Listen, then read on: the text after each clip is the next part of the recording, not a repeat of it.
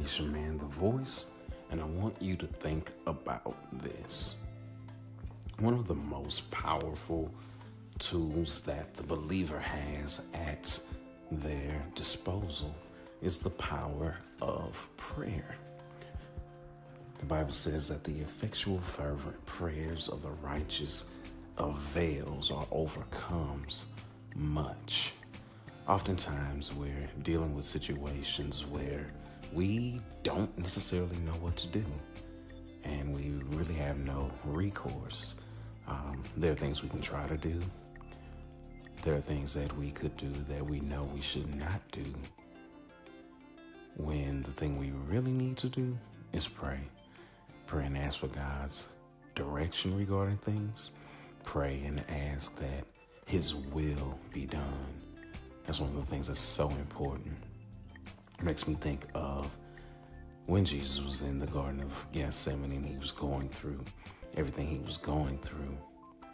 And he prayed, Let this cup pass from me. Nevertheless, not my will, but thy will be done. There are things that, I mean, seems right. Seems like this is the way the things should go. But we should follow Jesus' example in praying and asking that God's will be done. And rest in this that whatever His will is, is best.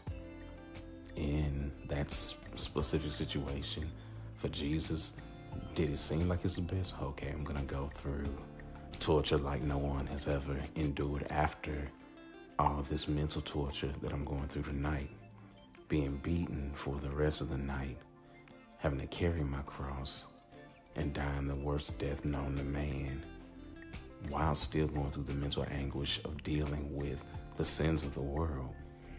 Doesn't seem like the uh, best thing, but that was God's will for him so that we could live with him for eternity, so that we could have the freedom that we need from sin.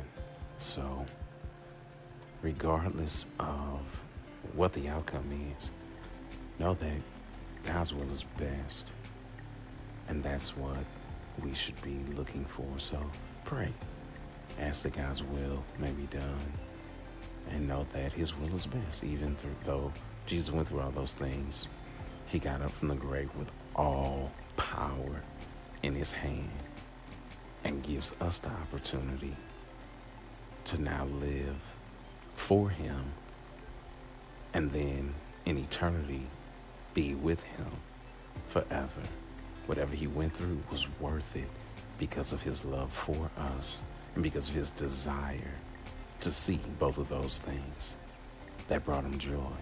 And it was because of the joy that was set before him that he endured the cross despising the shame.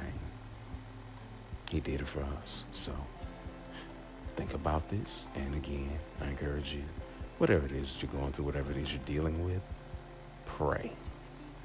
Until next time, it's your man, The Voice, sounding off.